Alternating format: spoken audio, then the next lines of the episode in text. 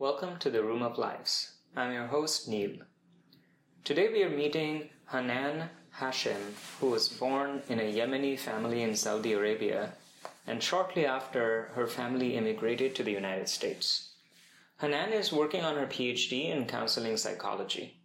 Her interests are in therapy for young American Muslims, and although she is only 27, she works as a therapist for many people who are decades older than her.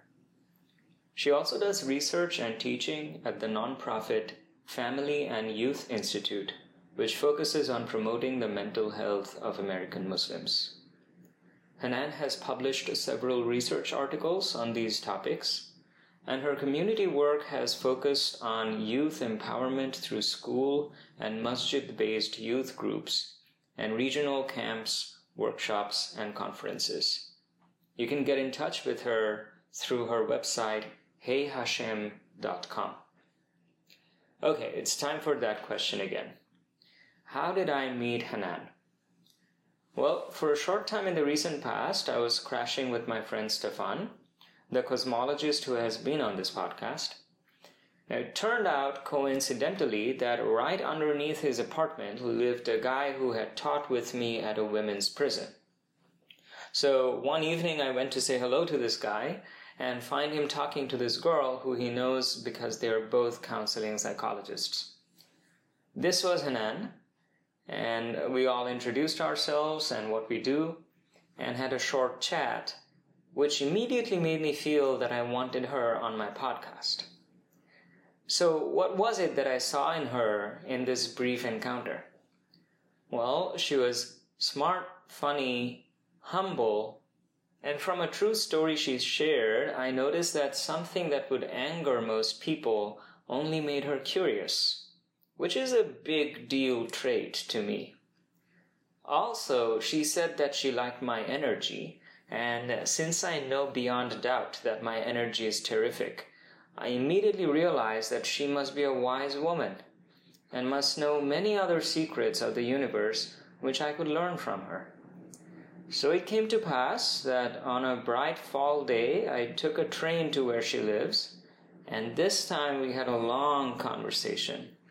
And we ate cookies and ice cream and tacos and drove to the top of a hill and looked at the Austin night skyline. This conversation was an intensely transformative experience for me, as you will pick up from the sounds I made during the recording. To me, it really felt that time disappeared.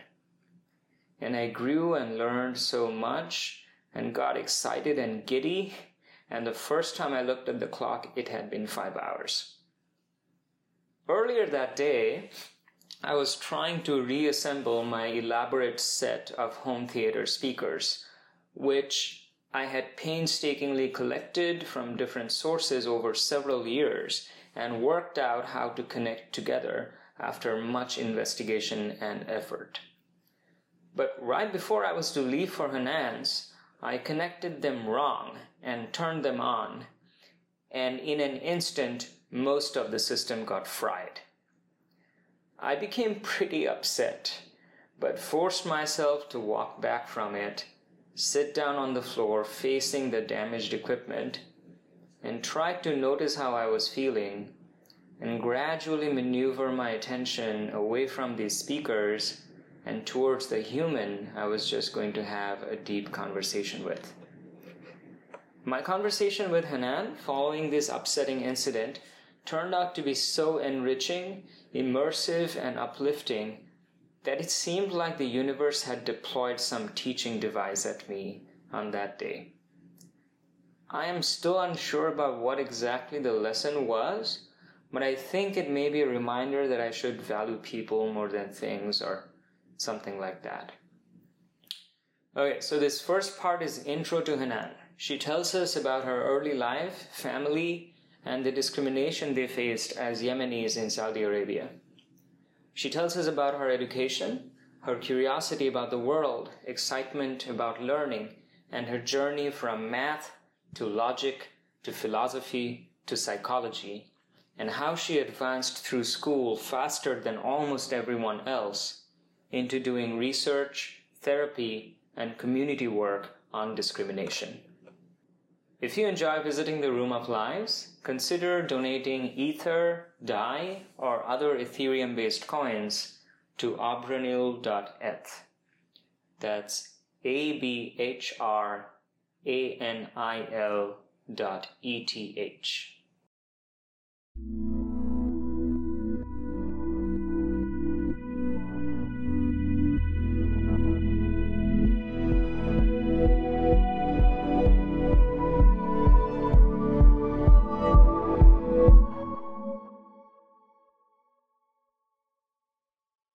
Okay, shall we?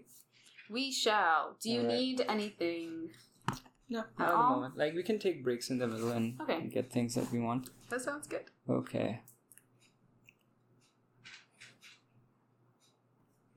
All right.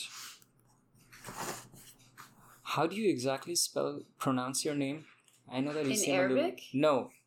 Like, how do I pronounce it with people generally? Yeah, Hanan. Hanan. But Mhm. Hashem has emphasis on the first. Hashem. Mhm. Hashem. Okay. Yeah. And so in Arabic, Yeah. the long vowel in Yeah. my first name is on the second part, but the Yeah. long vowel in my last name is on the first part. Yeah. Okay. Mm-hmm. So tell me a little bit about your like childhood and upbringing. What do your parents do, and like your like educational background. Mm-hmm. Intro to Hanan. Intro, intro to Hanan. Hanan one hundred one. Okay, let's start. Okay, so I was born in Saudi Arabia, yeah. in Riyadh, because my parents went to medical school there. Hmm. Um, and so my parents are from Yemen, so I'm. Yemeni, ethnically Yemeni, but Hmm. um, my parents went to Saudi Arabia for school. Um, and then I was born there, and my older brother was born there. And when I turned one, my dad graduated, and he was trying to find a residency, but they are very racist in Saudi Arabia, and they straight up told him, "Because you are Yemeni, we don't want to give you a job." Oh, your dad is a doctor. Correct. Okay. Yeah. So both my parents have their MDs. Oh, okay. Yeah. And so um, at that point, you know, my dad has two kids. he's a little family. He doesn't know what to do. Hmm. And he actually recalled a story about how he finally got an interview and it was like a few hours away. And he drove all the way there.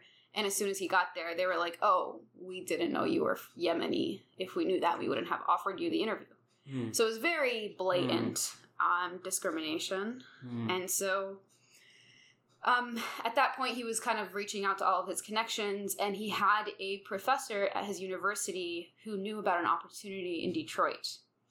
And when he brought it up with my mom, my mom told us that she was absolutely terrified. She was like, We can't go to America. They kill people on the streets there. Like, there's no way that we're going to go to America.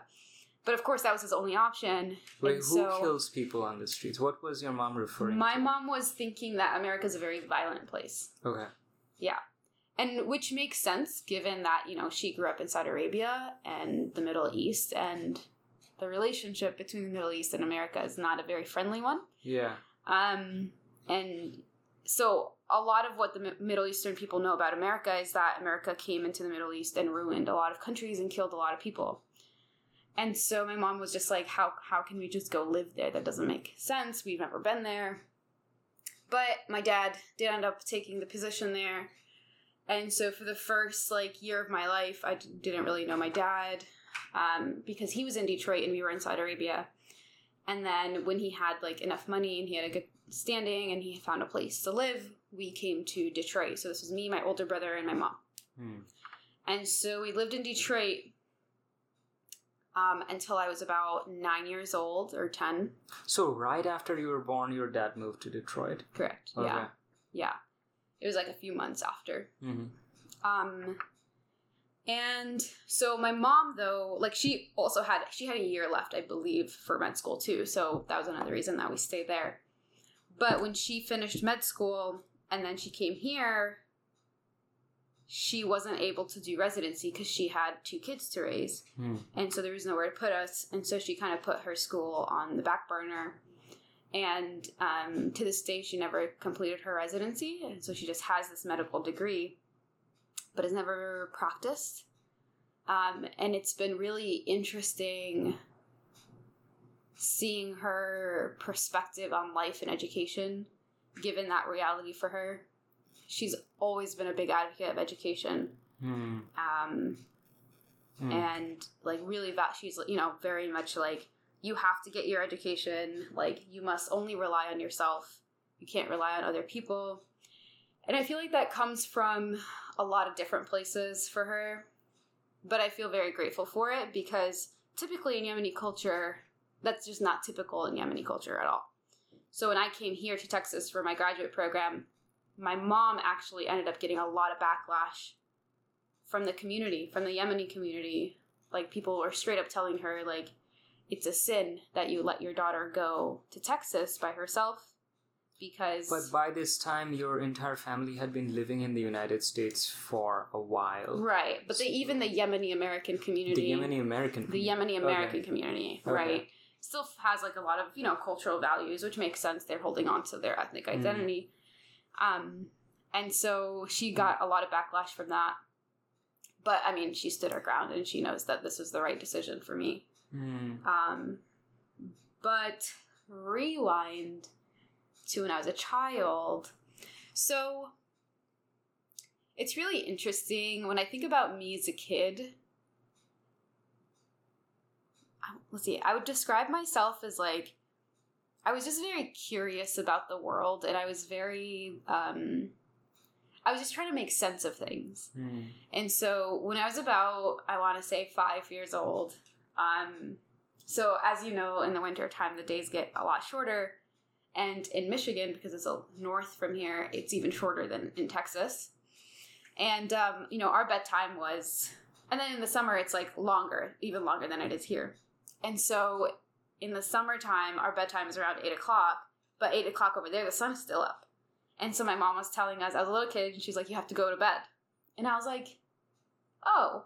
I was like, Is the machine that makes the sky move to make it nighttime not working anymore? Is it broken? Is that why, like, it's still sunlight, and but it's eight o'clock and we have to go to bed? And I remember her, like, laughing and being Wait, like, how Oh, old yeah. were you? I was like five, six. I was very little. I because I, I Ah. know it was definitely before nine because I was in Michigan. I mean, I was in Detroit, Yeah. and I just remember because I that's what I that's how I made. I was just that's just how my mind worked. I would try to understand like Yeah. where does the rain come from? Like how is it that the sky is moving and we're not moving? Is something controlling it?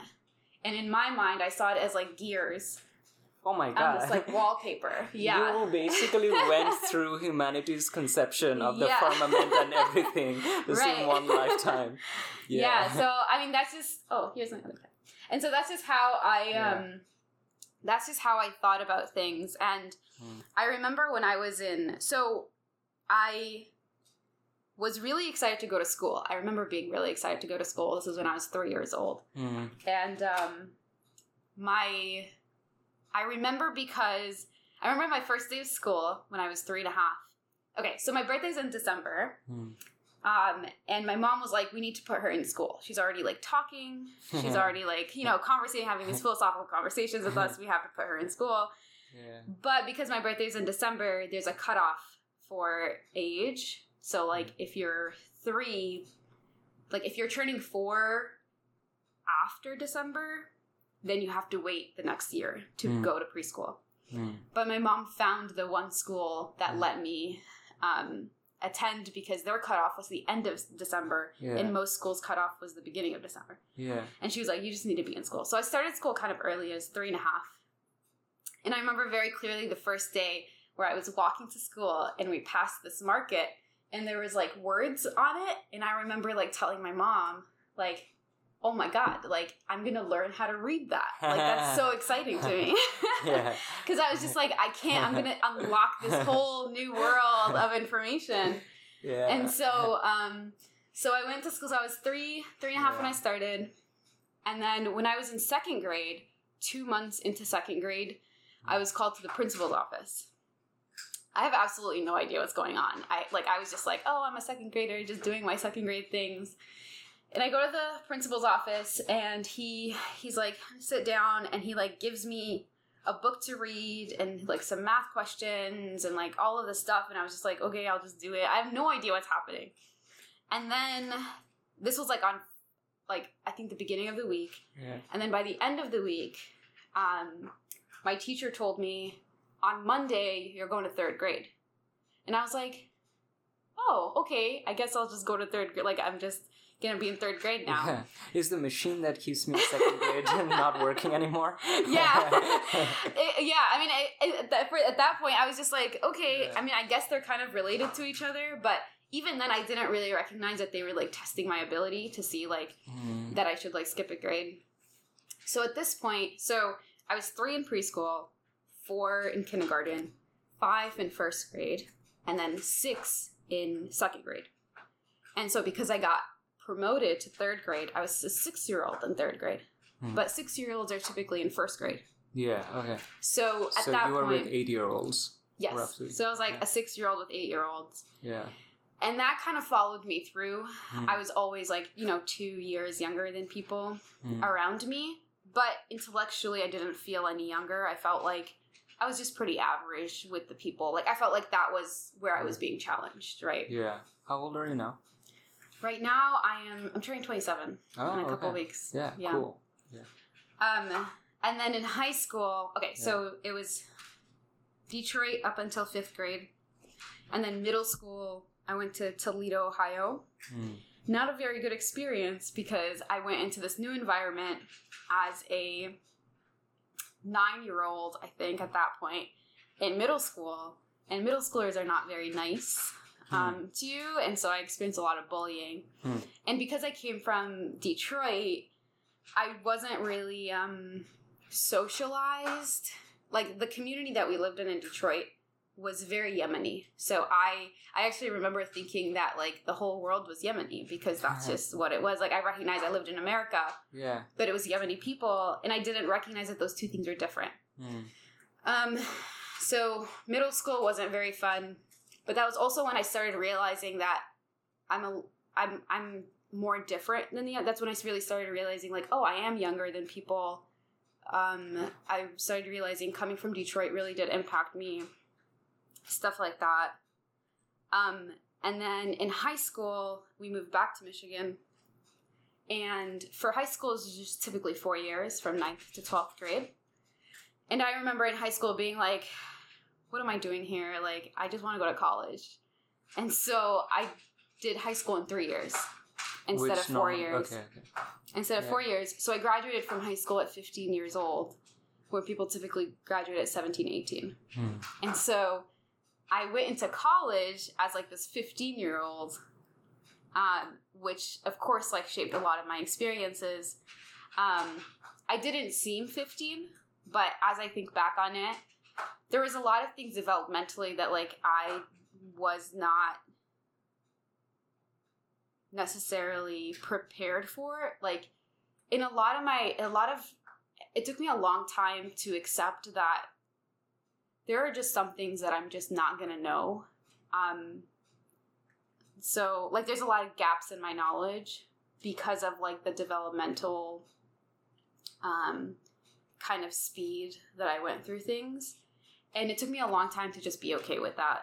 And so today I feel very comfortable like when someone says something, if it's like a word I don't know or like a concept or whatever it is, or if they say something I just don't understand, I feel very comfortable being like, hold on, I don't know what you just said. And I used to feel very embarrassed by that. I used to feel very, very embarrassed that I was like supposed to be really smart, but like didn't know some of these things. Um, but now I feel very comfortable just kind of like, so with Nolan, he brings up a lot of conversation. So Nolan is a mutual friend of ours. He brings up in a lot of conversation, a lot of references that I just like don't know. Mm. And in, even in the beginning of our friendship, I would just be like, oh, okay. But now I'm just like, hold on, I need you to explain this to me, even if it means an interruption in our conversation. Yeah. Because that's really important to me that I really know where you're coming from and how this shapes your understanding of things. yeah. Um, Is this a lot of like like pop cultural stuff or like things? I mean, it's a Oh. lot of things. So Yeah. pop pop cultural references, but also historical references, but also cultural references, Hmm. but also like um even if it's I mean, so I didn't grow up with a lot of pop culture. Hmm. Um and so I so I know like one thing that a lot of people ask me like, "Oh, did you watch SpongeBob growing up? Did you watch SpongeBob?" Yeah, a little Okay. bit. I didn't watch SpongeBob. Yeah, Like, you have I- better things to do. Right. I had better things to think about. Yeah. Yeah, so that's like one example where Yeah. I used to feel very embarrassed Yeah. that I didn't know these things. Yeah. Um, but now I feel way more comfortable just being like, nope, I have no idea. Tell me why that's Yeah. relevant to this. Co- like, just let me know. There's no shame involved in it anymore. But have you watched SpongeBob? I've seen like a couple episodes. Yeah. You don't seem to approve. I mean, I just haven't had like, you know, any specific motivation, right, to sit and watch it. It seems like a really funny show, and I'm sure I'd love it. Yeah. Um, but you know, there's a lot of things that I really enjoy watching. So, Okay. um, so that's kind of like my Hmm. academic hmm life. I would say almost like intellectual, Yeah. and even in high school, um, I was talking to a friend of mine about this. Even in high school, I was never, and I think I think just my entire childhood, I was never okay with just like accepting things. I always wanted to understand like like how can we change the structure of things like the status quo Hmm. was didn't make it didn't i didn't just like accept the status quo and i think it's because i like moved a little bit Hmm. you know a few times and but the places that i moved from were just very different from one another um so for example when i was in ninth or 10th grade and at this point i must have been like you know 11 or 12 um or 13 i was like you know it would be really cool? If high school students got to teach elementary school students um, for a day. And so I like created this program where um, high school students can like team up with an elementary school teacher and like choose a day where they teach the students instead of the teacher because it would just be like a really cool experience. Um, I don't know why, but I just thought like that was so cool. That was so cool to do. And so I went ahead and like, you know, organized it. And I remember like thinking back at it, like a lot of people being like, why are you, you know, just kind of like, Hmm. there's, what's the reason? Like, Hmm. why are you doing this extra thing? And honestly, it was just because like I wanted to, I think it was like I wanted to experience something different. Like I just wanted to put myself in someone else's shoes Hmm. and see what it would be like. Hmm. Um, yeah. Did you end up doing it? Mhm. So, as Yeah. a high school student, you taught some elementary. Yeah, I Yeah. taught second grade, and I think I also taught like sixth grade for a day. It was really interesting. The sixth grade class I taught, it was a class, it was a math class, and we were they were learning about angles. And I love math. I was a mathlete in high school. Um, they were learning about angles, and I remember telling them, like, guys, did you know that triangles can only be what is it like 90 de- what, 180 what is One- it 180. 180 degrees right yeah. And their minds were like blown and they spent like most of the class trying to prove me wrong and so everyone was like oh. drawing triangles and like Yeah, using a protractor measuring. yeah. and it was like yeah. it was just really a cool experience to see like Yeah. to teach these young people Yeah. and so i'm sure it like really Yeah. was like helpful There are some triangles that don't have to be 180. really Yeah. like like like Not on a flat surface, but on a curved surface, surface Oh. they are um, no longer 180. yeah i'm sure i'm Yeah. sure on a curve service but we don't have to tell we don't have to tell the But, but, that think, but think about this. If you take the Earth yeah and you draw this, okay, so I'm trying to build a picture of this triangle. Might have to snip this out of the podcast because it's okay. really hard.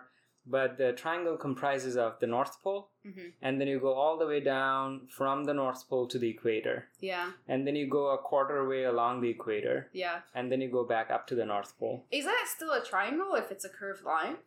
Is it a That- different shape? That's a straight line on the curved surface.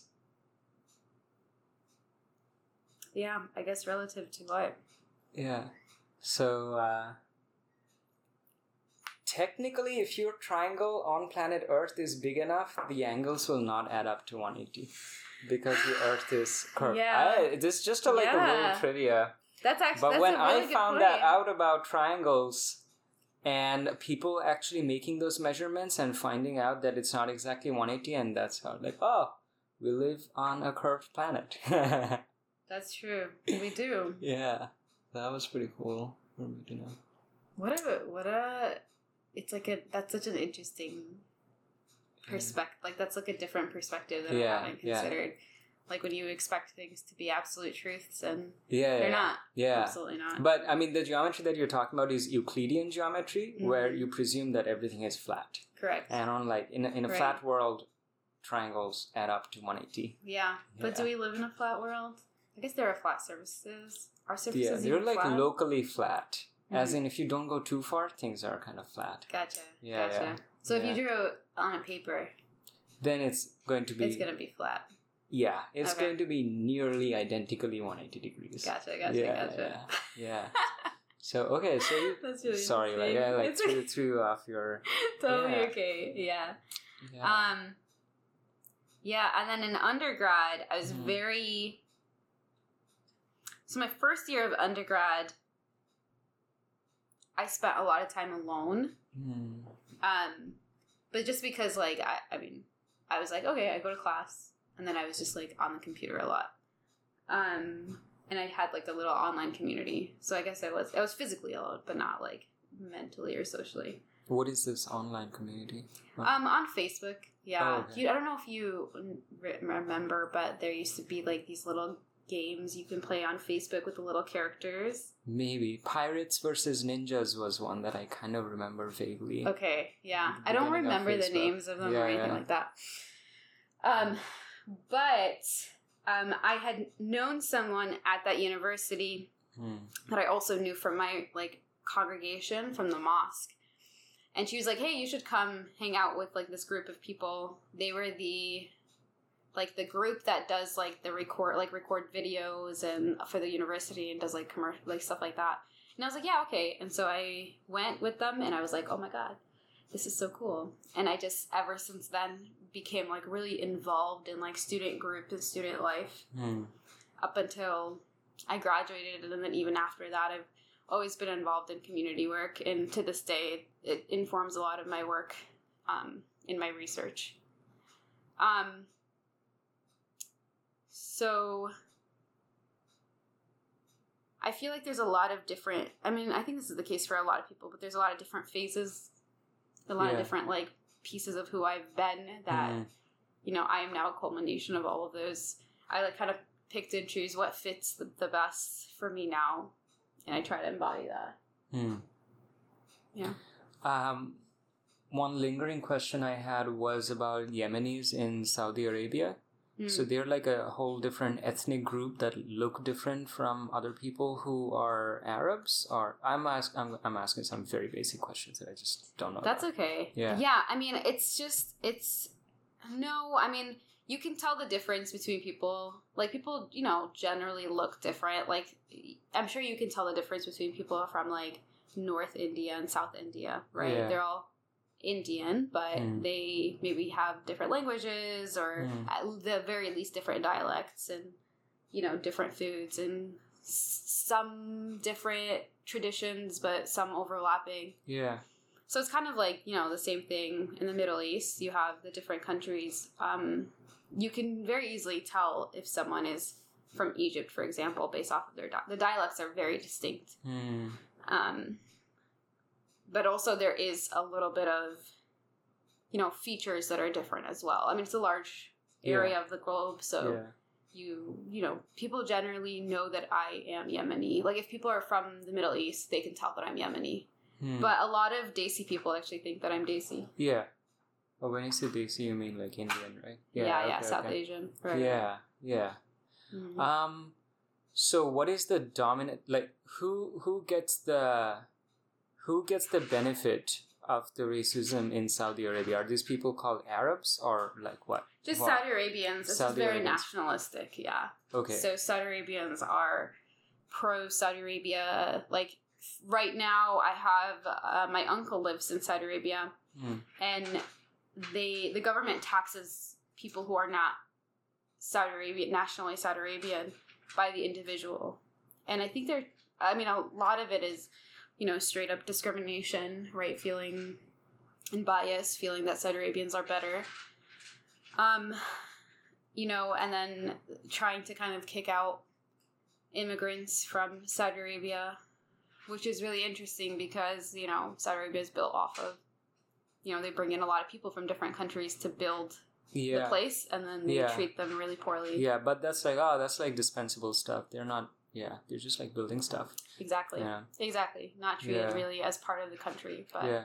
But wait, so you are not like Saudi Arabian? no. You- Oh, okay. So like you yeah, so Saudi Arabia would not claim me as anything, even though I was born there. Yeah, I have heard a Mhm. similar thing. There was this um, ethnically Indian person that I knew who Mhm. also considers herself to be Indian, even though she was born and raised in Saudi Arabia for similar reasons. Mhm. She's like, oh yeah, I don't even get citizenship, No. and uh, yeah, I know a bunch of crap like that that I heard, Yeah. and I was like pretty surprised. I was like, that sounds annoying to like live there, and basically has her own community. It's just like the Indian community is separate from the rest of the world. They go to Indian school and everything, and Mhm. it's just so difficult. Sometimes it's like prohibitive to assimilate with. Oh the- yeah, with my the- mom actually she was born and somewhat raised in Yemen, and then when she was in middle school, they moved to Saudi Arabia Yeah. and lived there from middle school all the way to the end of col- end of medical school. And you know, she Mm. doesn't feel any affiliation yeah. to the country, and you know they don't recognize her in any Yeah. way. They're lost. right? Yeah, I mean, I agree. But yeah, that's okay. And what about you? Have four brothers?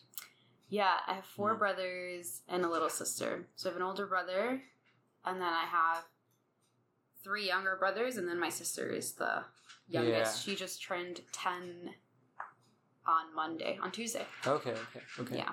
So what did you study in college? Okay, that's a good question. So, like I said, I loved math. Like Mm. I that was my favorite subject in high school.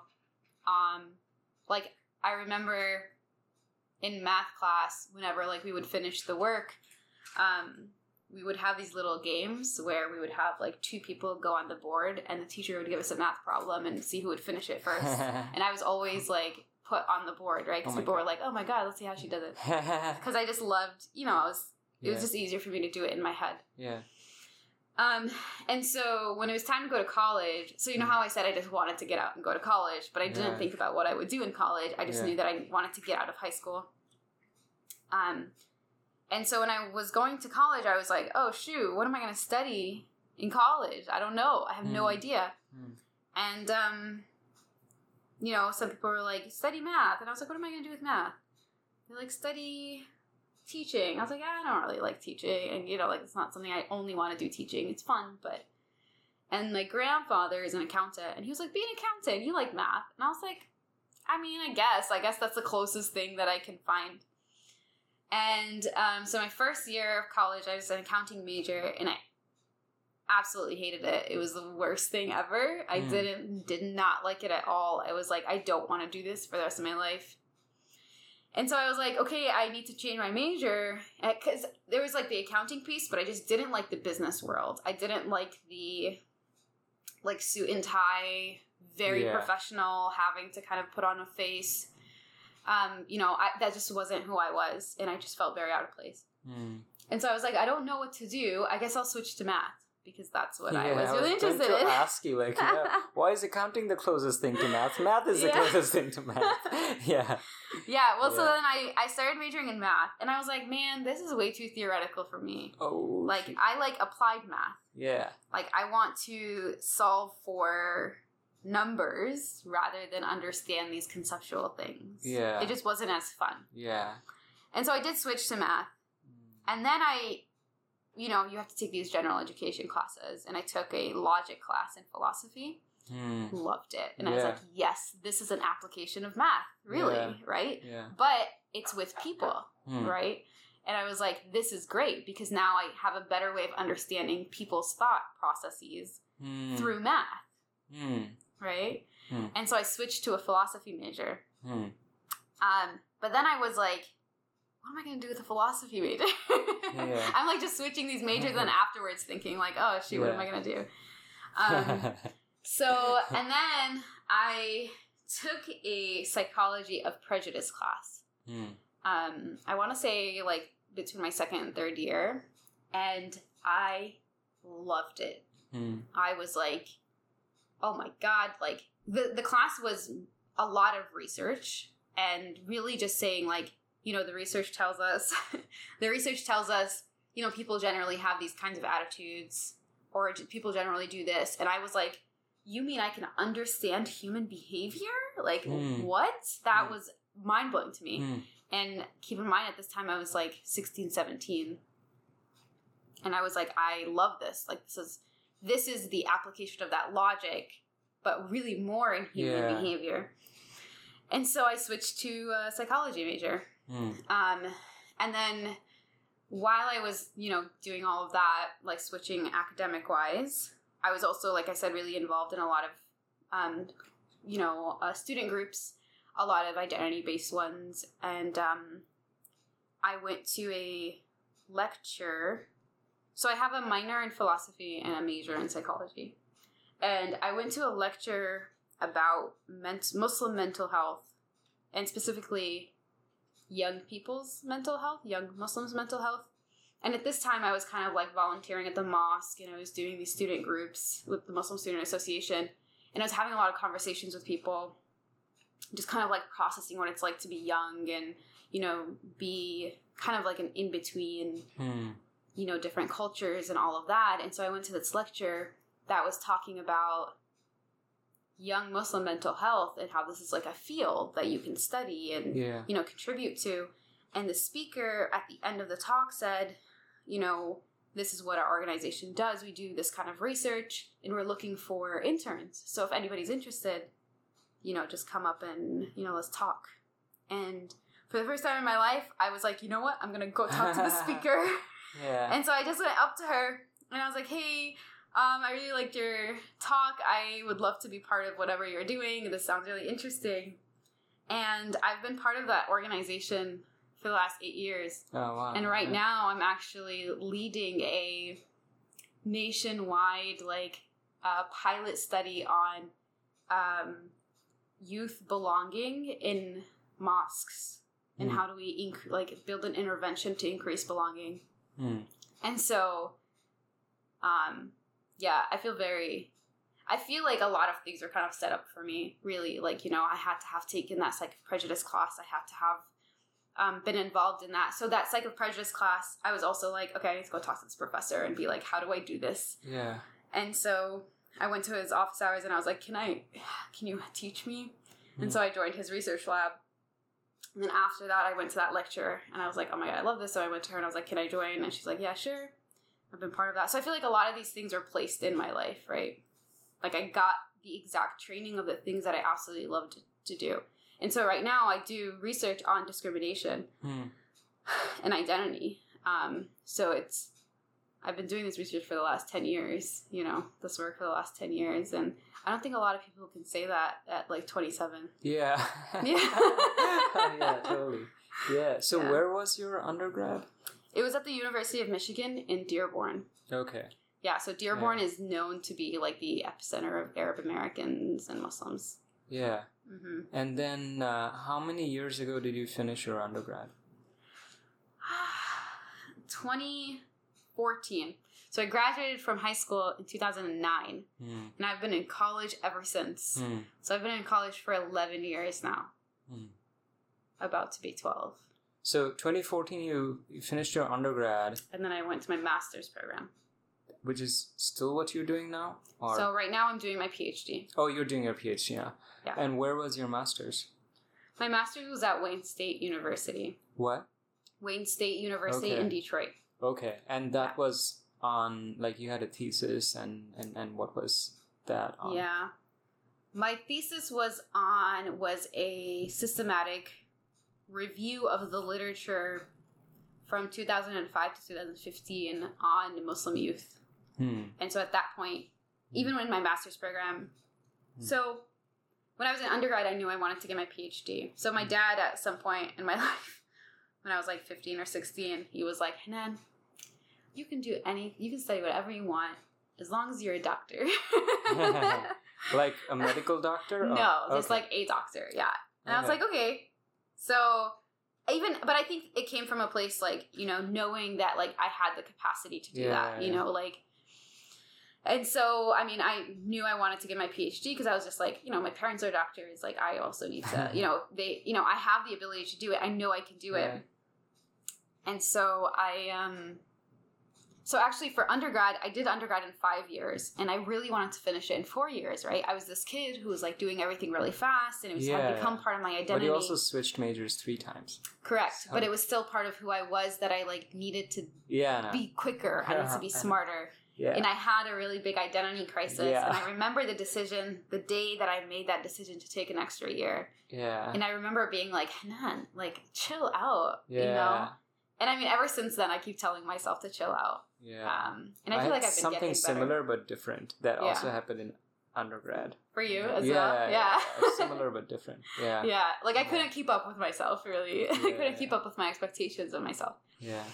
But I still knew that I wanted to get my PhD, and so I was applying to doctoral programs and master's programs in undergrad. And I did get accepted to a doctoral program, but I was like, okay, I'm gonna start this doctoral program. That's gonna take like what six, seven years of my life, Yeah. And I only have a bachelor's in psychology. And at that point, you know, my sister was like three. My siblings were still like elementary and middle school and high school. And so I was like, I don't want to make that commitment and then something happened to my parents and then I don't have any way to support my siblings. Hmm. And so for that reason, I made the decision to do my master's first. Because I was like, I can do my master's, get that done in two years, and it'll help me with my PhD program, but at least I have now something in, in my pocket, Yeah. you know? So if, you know, something happens, Yeah. I can stop my PhD program and I still have a way to make good money. I see. Yeah. Okay. Um, but so even in my master's program, I knew I was going to apply for doctoral programs. Mhm. And so for my thesis, I wanted to do something that was going to help me in my master's, in my doctoral program. And I knew that I wanted to do research on Muslim youth and Mhm. mental health. Mhm. So kind of coming into the game, I kind of already knew Yeah. what I wanted to do. And so that's why for my thesis, I did like a systematic review of the literature. And I actually, um, one of my early publications was on, um, you know, what the research says. What does the research say? I think it's called something like that. Muslim Mhm. youth research. Yeah. Yeah. something like Yeah. that. Um, uh, that was written with Dr. Sameera Ahmed, who is the person from that lecture. I see. Okay. Okay. Yeah. okay. Yeah, Cool. yeah, yeah, So she's been my mentor ever since. Yeah. And I have meetings with her every week, which Yeah. is like pretty crazy to me. And and then since then you've been doing your PhD here at UT Austin. yeah. Okay. So I did my master's program for two years, graduated in 2016, Hmm. and 2016 is when I started here Yeah. at UT Austin, and so should be done in a year and a half. Hmm. Yeah.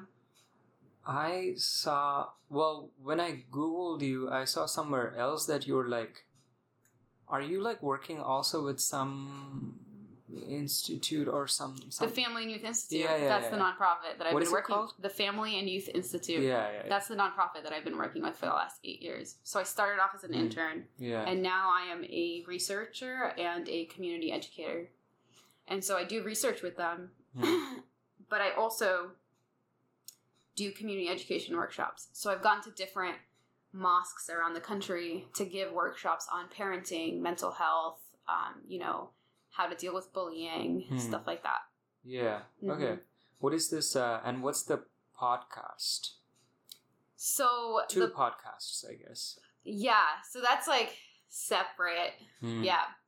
Okay, so a few years ago or a couple of years ago, I was approached by a um so there's a national organization called Muslim Youth of North America Hmm. and they have these annual week long camps Hmm. that high schoolers plan for high schoolers Oh, and cool. middle schoolers Yeah. also.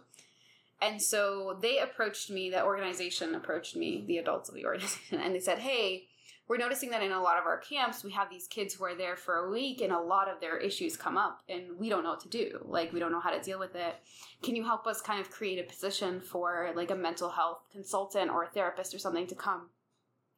And so I helped them create a position, a mental health consultant position. Um, so someone would come and just kind of be there to provide skills for the counselors, like, you know, do de escalation, crisis management, stuff like that. Hmm.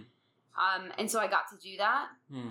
And um, I met a lot of people, a really amazing people there, and they were like, "This is amazing. It was obviously really helpful. We're gonna want to hire you for like the next two years, right?" And I was like, "Oh shoot, okay. I guess I need to kind of make this into like an LLC because I get a lot of consulting, Mm. um, little gigs, Mm. right? So a lot of different organizations." Um, you know, some local, some like local here, some local in Michigan that asked me to do some of these things. And so I was like, okay, maybe I need to form some sort of LLC Mm. because I'm deathly afraid of immigrant parents. Oh my god. and so I was like, I need something to protect myself.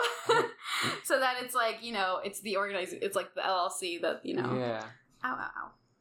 Wait, And why so- are you deathly afraid of immigrant? Are you afraid? Are you deathly afraid of your own parents?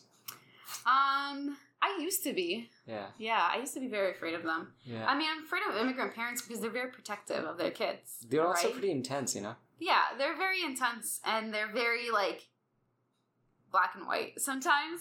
Um, and so I was like, I just needed to protect myself. Mm.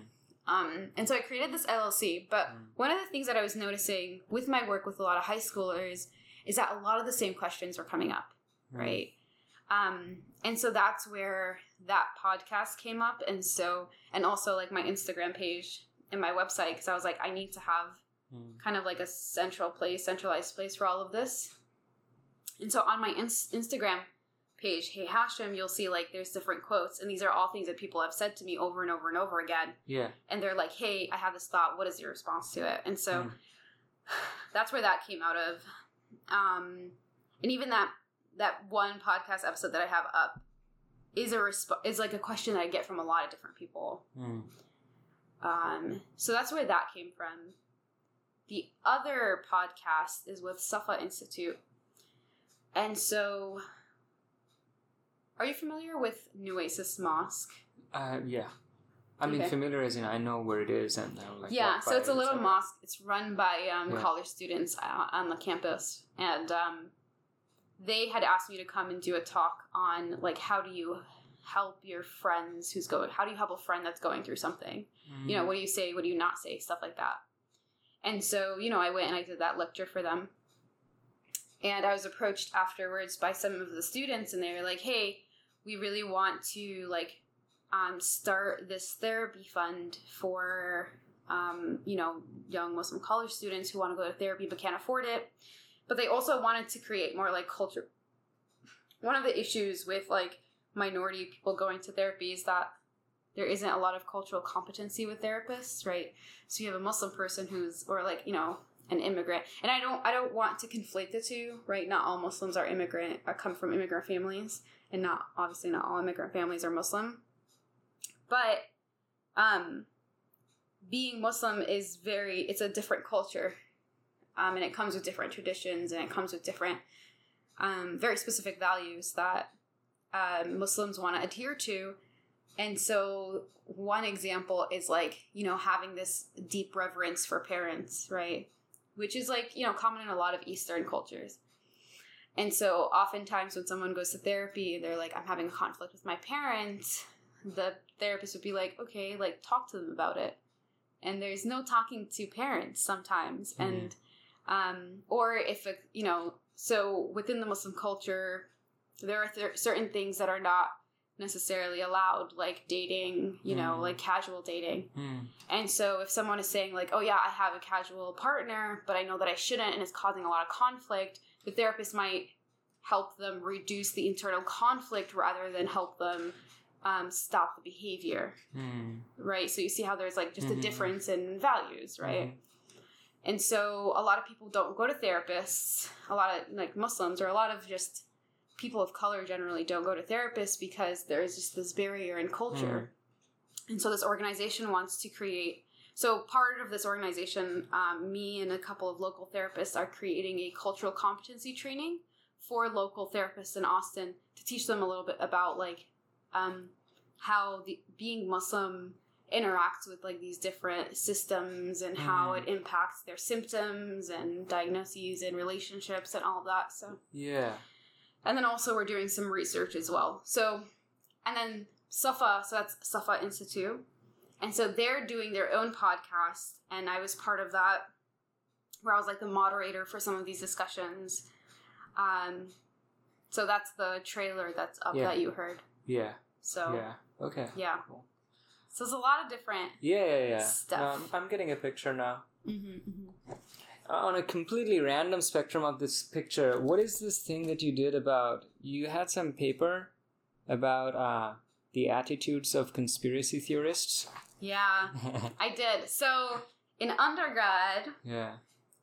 I was um I took this like comp- it, it was like a um so there's a software that a lot of like social scientists use um SPSS I don't know if you're I've familiar with it that. Yeah. yeah it's a, it's a pretty s- simple compared to other programming Mhm. softwares like R where it's very it's like point and click but I was in this class learning how to do it and learning how to do the syntax for it and we had to come up with an idea for an um a uh, study to run and um we i think we were just all really at that point i don't know what it was like 2013 or something like we were all just very curious about conspiracy theorists and we were like oh we can assess the attitudes of people who have like we can understand people who have conspiracy theory who are more likely to have conspiracy theories and so it really just came from a place of like oh this is interesting and um, the purpose was really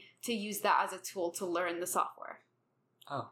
Okay. yeah yeah So you take data about things that they data. have said about other stuff, and then you try and find if it predicts whether they will.